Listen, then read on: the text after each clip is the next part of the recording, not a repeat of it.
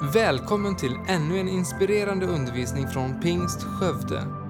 En kyrka som lever för att få se förvandlade liv.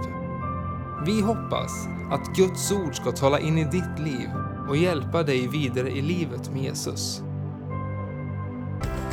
Vill du veta mer om vår kyrka eller komma i kontakt med oss så besök gärna vår hemsida www.skövdepingst.se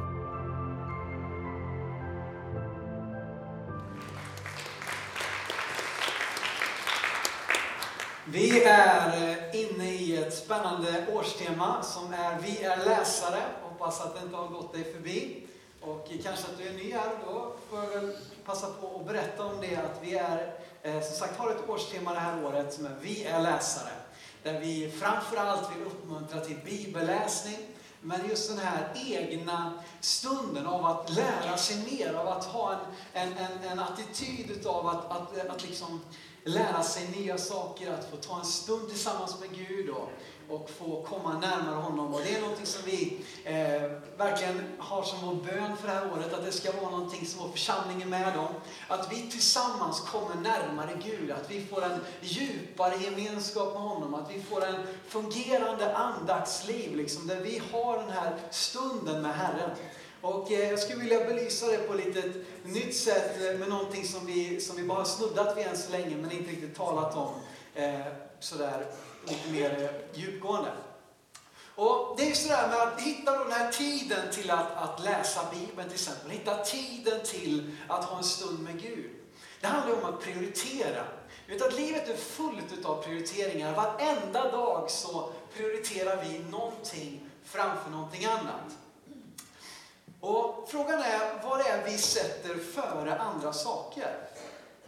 Någonting kommer först, någonting hamnar före andra saker. Och till exempel, vad är det som kommer först när du ska planera upp din vecka?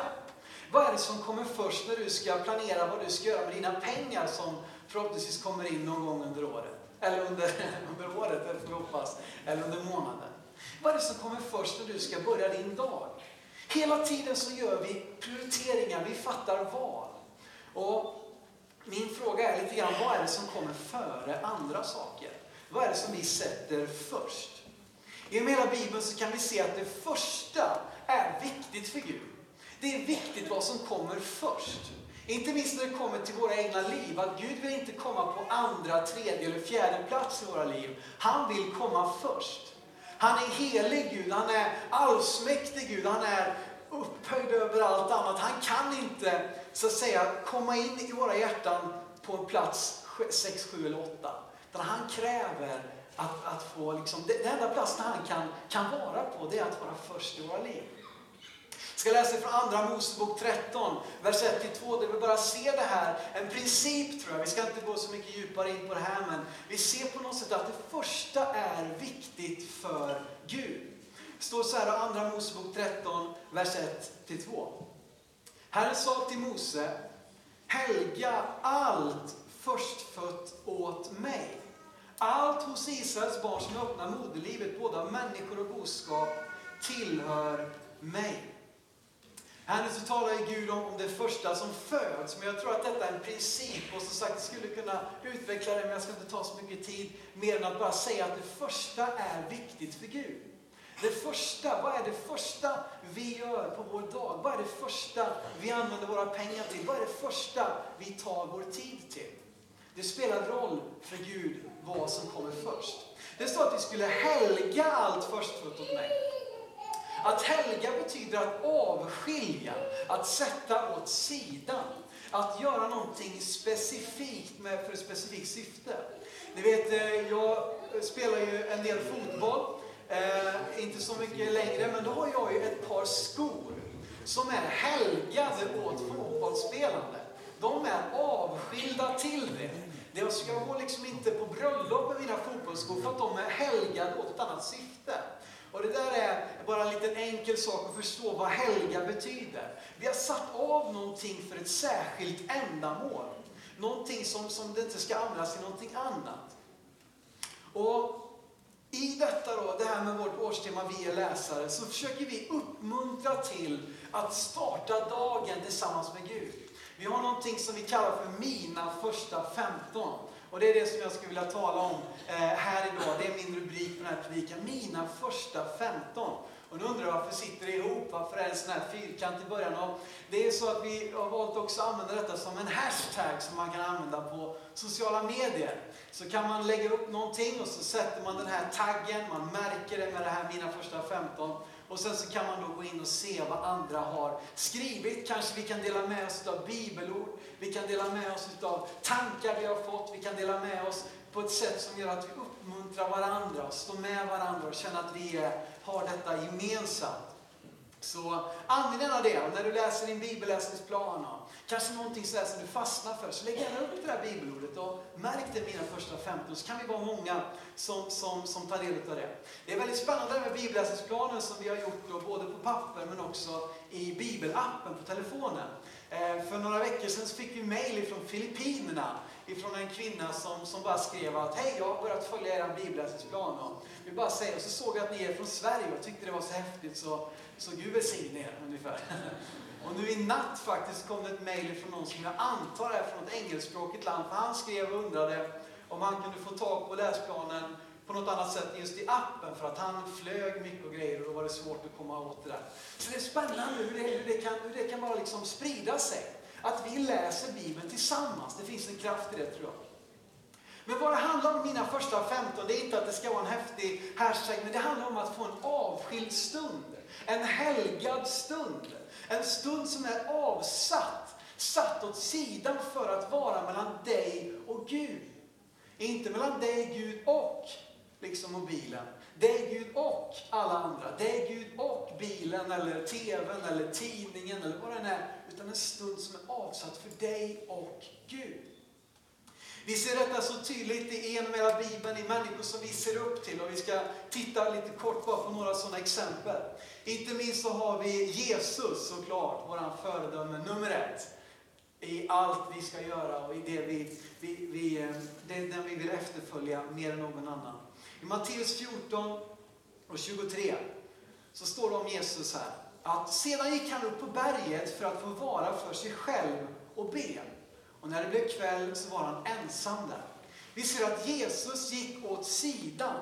Han helgade en stund för att be till sin fader. Om Jesus behövde be, om Jesus behövde en egen stund tillsammans med sin himmelske fader, så behöver vi det också. Vi kan se exemplet Petrus, Apostlagärningarna 10.9. Där står det om Petrus att nästa dag, medan de ännu var på väg och närmade sig staden, gick Petrus vid sjätte timmen, alltså klockan 12 på dagen upp på taket för att be. Han gick åt sidan, han gick till en speciell plats vid en speciell tidpunkt för att be. För att umgås med Gud, för att lyssna in hans röst. Och sen kan vi läsa vidare den storyn om hur han fick ett väldigt speciellt möte med Gud, där Gud visar för honom någonting som skulle ha betydelse för det han skulle kliva in i eh, framåt. Vi kan se Daniels liv. Daniel är en fantastisk eh, föredöme i Daniel 6 och vers 10, Daniel profeten som, som eh, vi läser om i Gamla Testamentet. Då står det om att så snart Daniel fick veta att skrivelsen var uppsatt att man inte fick be till någon annan än, än, än, än kejsaren eller konungen. Så står det att gick han in i sitt hus där han i sin övre sal hade fönster öppna i riktning mot Jerusalem. Där föll han ner på sina knän tre gånger om dagen, bad och tackade sin Gud så som han tidigare hade brukat göra. Han hade en vana av att tre gånger om dagen, dagen på en speciell plats av ett speciellt syfte ta en stund tillsammans med Gud. Alla de här tre hade en avskild stund med Gud. Och vi kan ju såklart tänka så här att jo, men det här är ju förebilder för oss, så att om de tog detta, då borde vi också göra det. Men jag skulle vilja spetsa till det och säga att det kanske är just för att de hade den här relationen med Gud som de är förebilder för oss att se upp till. Vad hade Petrus gjort om han inte hade haft den här stunden med Gud, när det i nästa stund eller någon timma senare knackade på dörren och det var en hedning, alltså någon som inte tillhörde det judiska folket, som man ännu inte visste riktigt, ska vi predika för mig här eller inte? Men då hade Gud i den avskilda stunden med Petrus på taket visat för honom att du ska gå till de här människorna, du ska predika för dem, för de är lika mycket Gudsfolket som ni.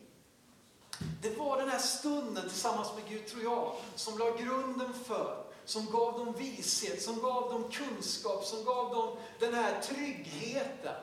Som gav dem inriktning i sina liv, att ha en avskild stund tillsammans med Gud.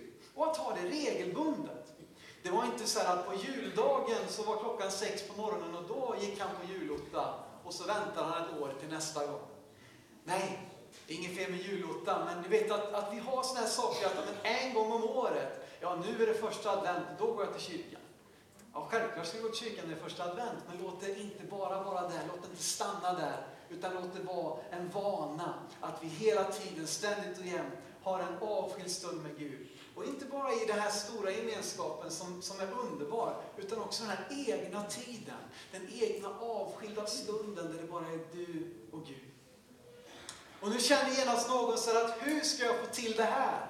Hur ska jag hinna med det här? Vet du hur min vecka ser ut? Vet du hur det är att vara trebarnsmamma? Vet du hur det är att liksom jobba dubbla skift? Då? vet du hur det är? Liksom? Du kan säga du jobbar ju som pastor, du kan göra detta på din arbetstid. Då. man kan ha alla möjliga saker som man får för sig. Det här kommer aldrig gå. Hur ska jag ha tid att ta till exempel en stund med Gud varje dag? Det går inte. Du vet inte hur mitt schema ser ut. Du vet, det är mycket nu. Har ni hört det någon gång eller? Det är mycket nu. Oj vad det är mycket nu. vet du. Det är så mycket så att man hälften kunde vara nog. Du vet att vi kan måla upp en massa saker i våra liv, men faktum är att det finns ingenting som är så rättvist som tid. Alla har precis lika mycket tid. Oavsett om du är 10 år gammal, 80 år gammal, om du jobbar, om du är arbetslös, om du studerar, om du är förälder, om du är singel, vad, vad, vem du än är. Vi har exakt lika mycket tid. Det är kanske det enda som är rättvist här, i jorden, här på jorden. Att vi har lika mycket tid. Och frågan är bara så här att äger du din tid, äger du dina timmar eller äger de dig? Är det tiden som tar dig vart du hamnar? Liksom, Åh, nu ska jag iväg på det, oj, nu ska jag iväg på det här. Eller är det du som har kontroll över ditt, över ditt schema, över din tid, över dina timmar? Och jag ska bara måla upp ett litet exempel för det här att varje vecka så får vi en gåva utav Gud. 168 timmar. När en ny vecka börjar så får du 168 nya timmar som du kan eh, liksom investera, som du kan få använda en gåva utav Gud. Låt oss nu bara måla upp det här lite grann. Okej då, jo men 160, du ska veta hur mina timmar ser ut. Ja, ja, men det är nog ungefär samma kan jag tänka mig. För det första då, om man ska vara väldigt duktig och, och noggrann så, så ska man ju sova åtta timmar varje natt. Va? Nu vet vi liksom att vissa av oss sover ju, om du får åtta timmar liksom en gång i veckan så är det mer än nu. Men i alla fall, låt oss säga åtta timmar om natten, gånger sju, det är 56 timmar. 56 timmar. Och vissa som sagt, du kanske, du kanske sover liksom fyra timmar om natten, vad vet jag? En del sover liksom 12, 13, 14 timmar kanske. Det är lite olika. Men låt oss bara räkna på ett snitt sådär, 8 timmar varje natt. 56 timmar, då har vi 112 timmar kvar. Sen ska man då jobba eller plugga eller göra någonting. Man har liksom en uppgift och då är det vanligtvis då i Sverige 40 timmar. Fem dagar är 8 timmar. Då är det 40 timmar.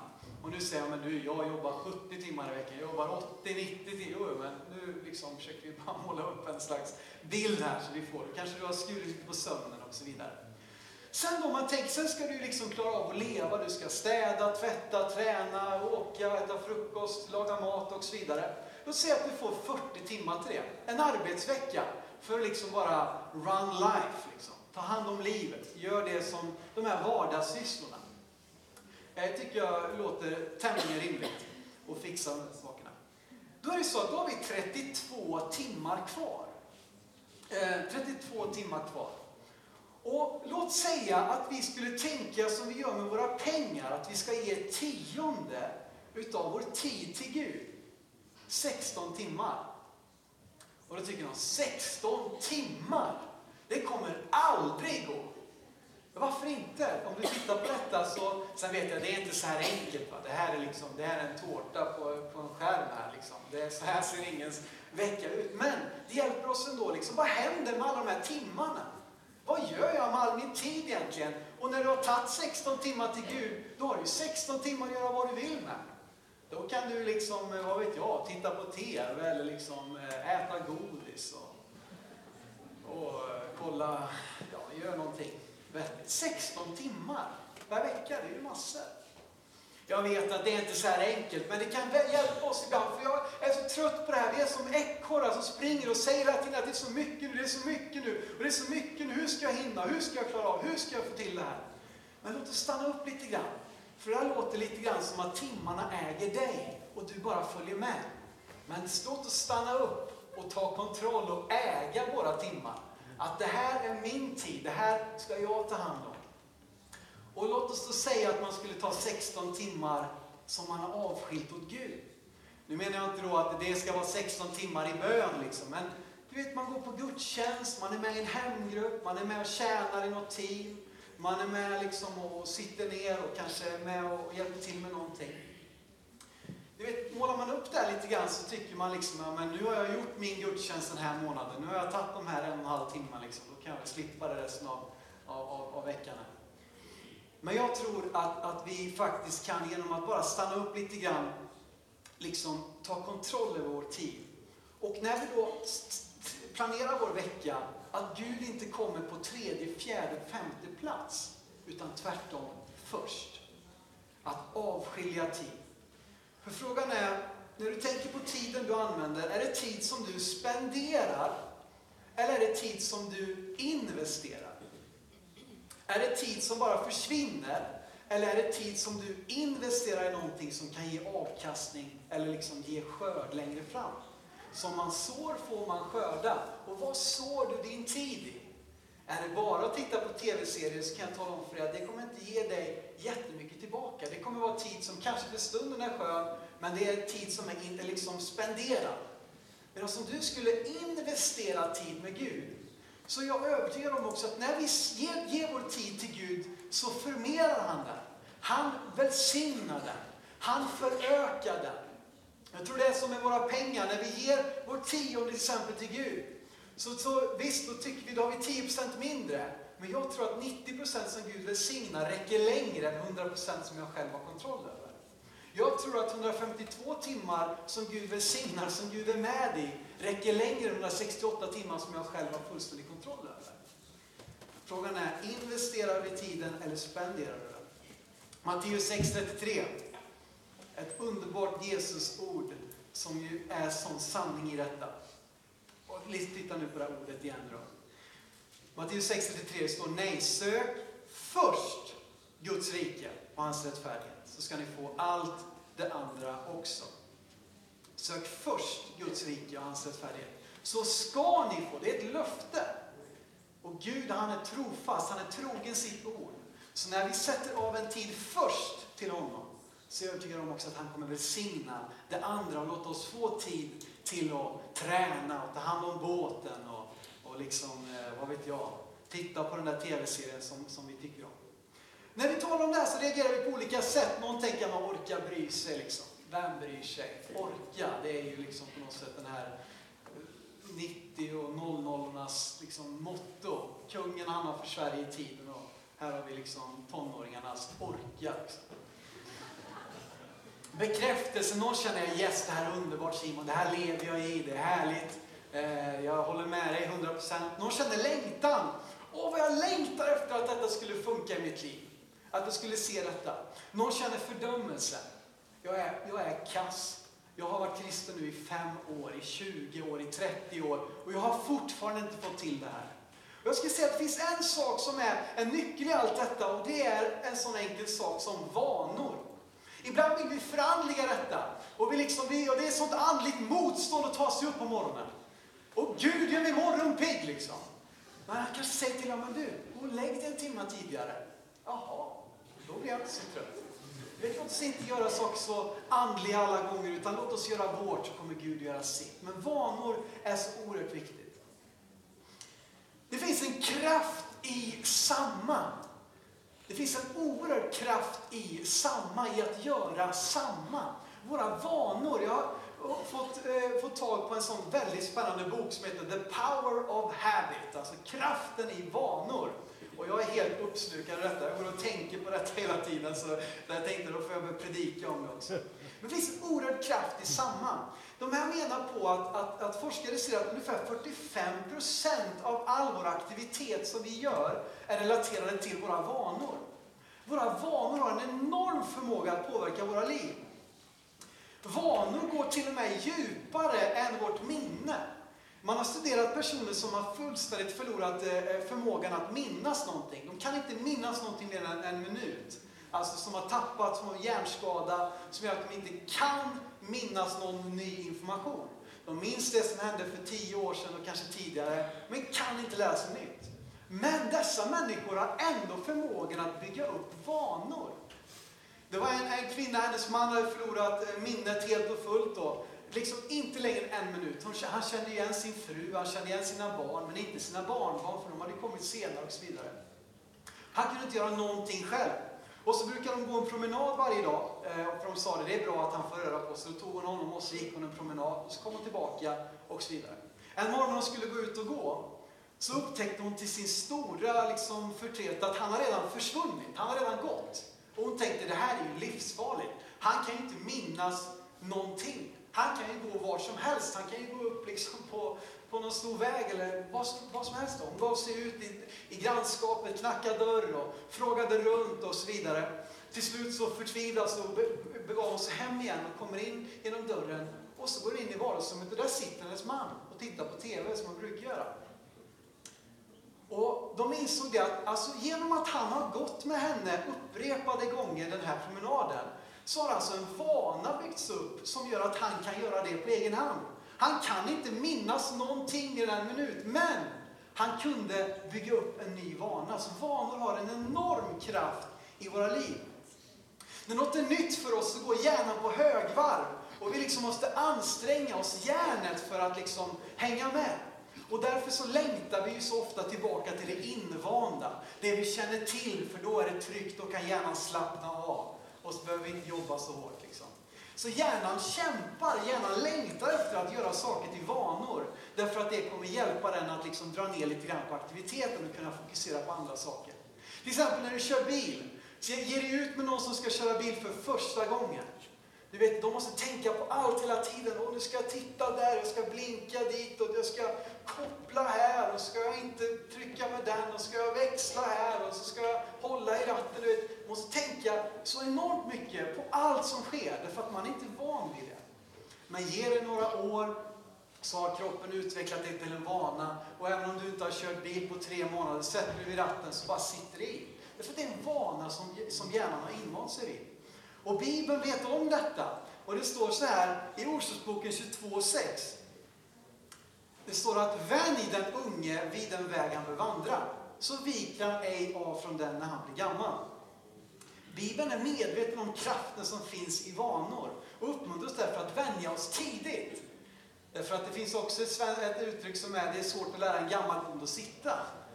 Också på grund av vanor. Kroppen kan inte urskilja vad som är en bra eller dålig vana utan gör helt enkelt vanorna. Och därför är det ju så att vi ofta då har så svårt med att komma igång till exempel med bibelläsning, därför att vi har det inte som en vana. Vi måste kämpa för att göra det varje gång. Medan man kan prata med människor, de har läst Bibeln varenda morgon i liksom 70 år. Och det går bara av farten. Det är en vana. De har vant sig vid det.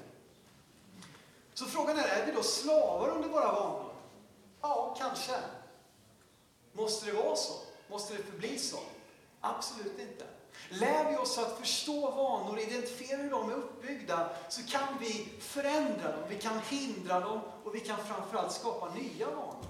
Varje vana består av tre stycken olika delar. För det första finns det en trigger, eller en cue som de säger på engelska. Det finns en trigger, det är någonting som triggar vanan. Det är någonting som gör att den kickar igång. Den här vanan det kan vara något av fem olika kategorier. Det kan vara en tid på dagen, till exempel nu är klockan tre, då är det fika.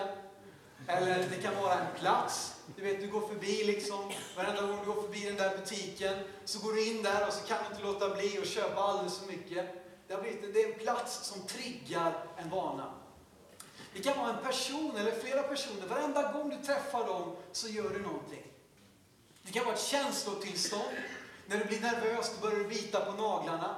Och det kan också vara saker som har blivit som en liksom, eh, upprepade grej som blir som en ritual. Typ att varenda gång jag går upp, då går jag och duschar. Eller jag tar en kopp kaffe innan jag går in i ett möte och sådär. Eh, så det är någonting som triggar en vana. Och när, triggar, när den har kickat in, då leder det till, till en rutin. Alltså att vi gör någonting. Och det är det här som är själva vanan. Till exempel, då, klockan är tre, då går jag, slår på kaffet och så liksom väntar på att det har runnit ner, tar fram en kaka, sätter mig vid bordet och då leder det fram till den tredje och kanske mest avgörande saken för kroppen, nämligen en belöning. Att det kommer en belöning. Klockan var det som triggade det. Klockan är tre. Rutinen kickar igång, jag sätter på kaffet, belöningen kommer, jag får dricka kaffe. Underbart! Och så där är alla vanor uppbyggda. Det finns hur mycket forskning som helst på detta och jag har som sagt, jag får, är själv ingen forskare men den här boken är väldigt bra, så läs den gärna. Ofta tror jag att vi är missnöjda med olika vanor som vi har. Vi gillar dem inte, men vi kan inte ta oss ur dem. Därför att jag tror att för att bryta en vana måste vi lära oss att förstå vad är belöningen i vanan? Vad är det kroppen längtar efter? Vad är det som triggar vanan? För att så länge vi inte kan liksom avbryta triggern så kommer vi gång på gång på gång att göra samma sak. Och jag vet, det här kan man ju applicera på, på, på, på så många olika områden i livet. Eh, och eh, ska jag bara ta några olika exempel här. Dels så, var det ett exempel här författaren tog, att han eh, hade lite problem med lite övervikt och hans fru var inte så förtjust i det. Och sen så började han fundera på vad det här berodde på. Dels var det för att han hade en dålig ovana att äta alldeles för mycket kakor. Och det var faktiskt precis så där. Han satt på sitt jobb, klockan blev tre och då liksom, åh, jag måste ha kaka. Och så tog han eh, hissen upp till en annan våning där kaféet fanns, gick dit, köpte en chocolate chip cookie, åt den, pratade med några arbetskamrater, stod bara och slöpratade, gick tillbaka. Och det här ledde till då, eller var en bidragande faktor till att han då hade en viss övervikt. Han började tänka efter, vad är det som triggar detta? Jo, men det är tidpunkten. Men vad är belöningen egentligen? Jo, men det, då tänker man ju direkt, men det är kakan. Men han började inse att belöningen han sökte, det var egentligen att bara småprata med några arbetskamrater. Så han började programmera om sig, att när triggern kom, klockslaget, då började han, och då reste han sig från sin plats, gick fram till första bästa arbetskamrat och började småprata med dem i kanske 5-10 minuter. Och då hade han fått den belöningen som kroppen längtade efter och så kunde han gå tillbaka till sitt arbete. Han hade gjort om vanan till att bli någonting som inte var osunt utan som tvärtom faktiskt hjälpa honom kanske i kreativiteten. Vi kan ta exempel med träning. Låt säga att du vill komma igång och träna varje morgon. Och så är det alltid liksom en kamp. Liksom. Du snosar fyra gånger på morgonen eh, och sen så, liksom så, så, så kommer du upp och du känner hela löprundan att ah, jag kommer bli sen och du stressar genom eh, liksom, duschen, du bara slänger i en macka, kastar dig i bilen eller på bussen eller cykeln, kommer alltid fem minuter sent till jobbet eller till skolan eller vad det nu är utan inte undra på att du får kämpa med den vanan för att du i stort sett straffar dig själv för att du tränar. Kroppen känner belöningen för den här vanan, det är att, att allt är bara stressigt. Tvärtom så behöver du liksom hitta en rytm. Men ställ klockan, gå och lägg dig lite tidigare. Ställ klockan lite tidigare. Eller kanske flytta helt enkelt. Låt dig träna efter du kommer hem från jobbet istället. Lämna skorna på liksom dörrmattan, du ser dem när du kommer hem, trigga vanan, ge dig ut och springer. När du kommer tillbaka slår du dig ner, tar en lång varm dusch eller kollar lite på TV eller vad det nu är för någonting som belönar dig. Och det här kan ju också vara ett väldigt bra exempel med träning och också med bibelläsning som ju är min poäng här nu. Att komma igång med mina första 15. Att komma igång med bibelläsningen. Om det alltid är så att du går och lägger dig för sent, du snosar på morgonen, du är för, du, det är för stressigt och du liksom lite, skuld, lite skuldaktigt så, så liksom ser du Bibeln där, du vet att du är sen, men du, du liksom breder en macka, slänger upp Bibeln, samtidigt kollar på Instagram och där ser du att det är någon som la upp en bild på sin Bibel, sin kopp kaffe, sin perfekta GI-smörgås liksom. Och de gjorde det för tre timmar sedan liksom.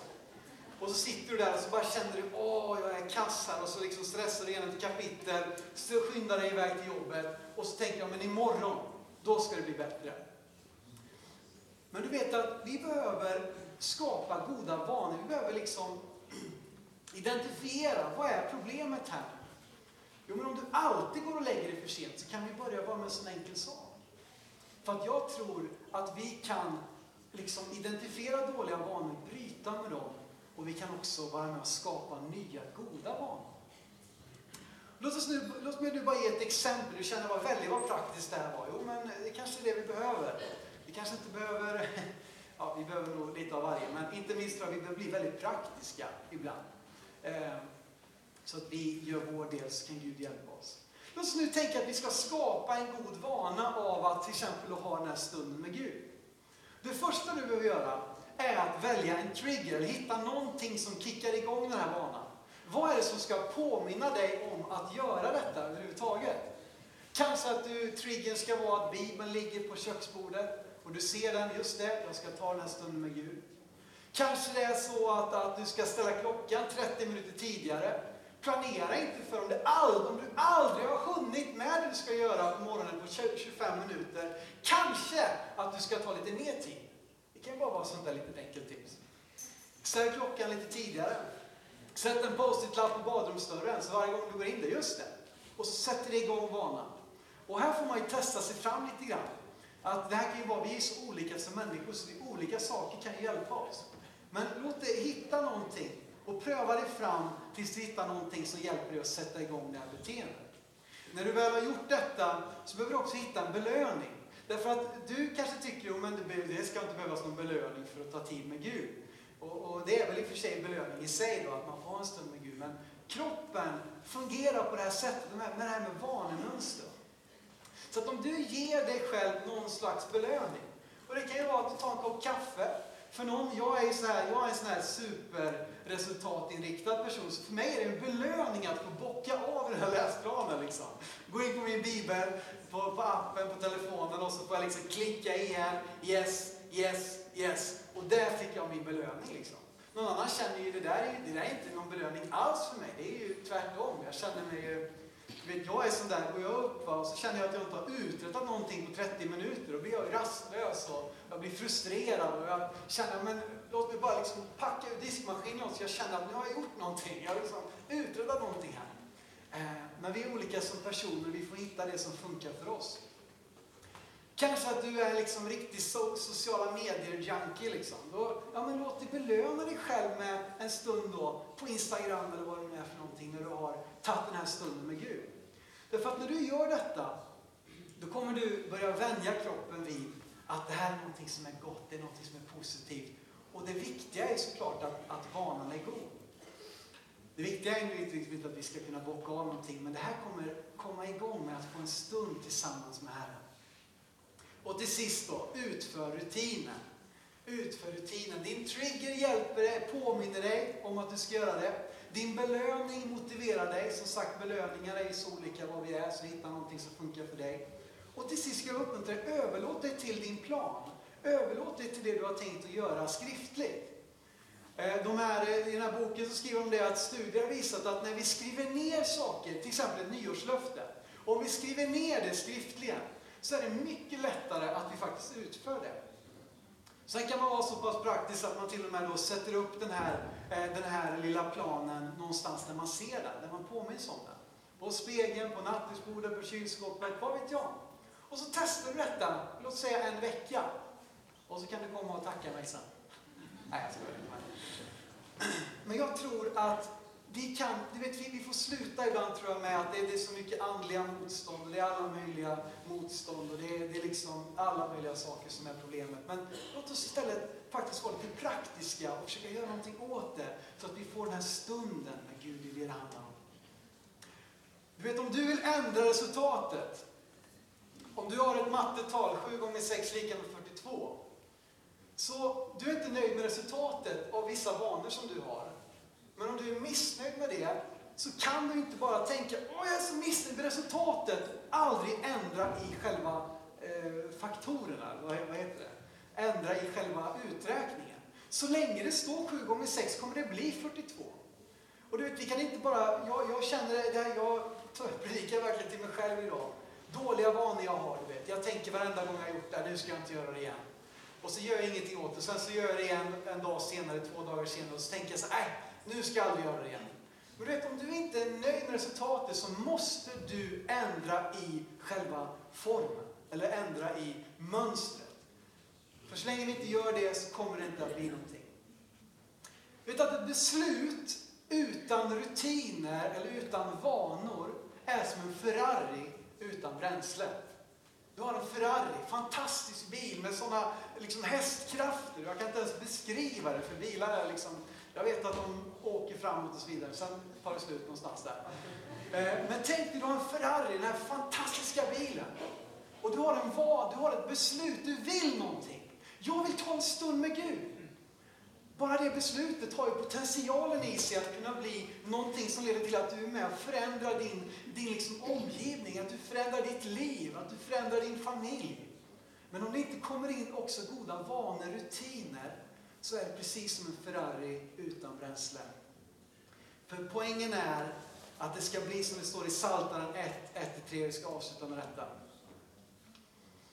Det står att salig är den som har sin glädje i Herrens undervisning och begrundar hans ord dag och natt. Han är som ett träd planterat vid vattenbäckar, vilket bär sin frukt i rätt tid och vars blad inte vissnar. Allt vad han gör lyckas väl. Tack för att du lyssnat. Titta gärna in på vår hemsida www.skövdepingst.se för att få veta mer om oss. Och glöm inte att du alltid är välkommen till vår kyrka.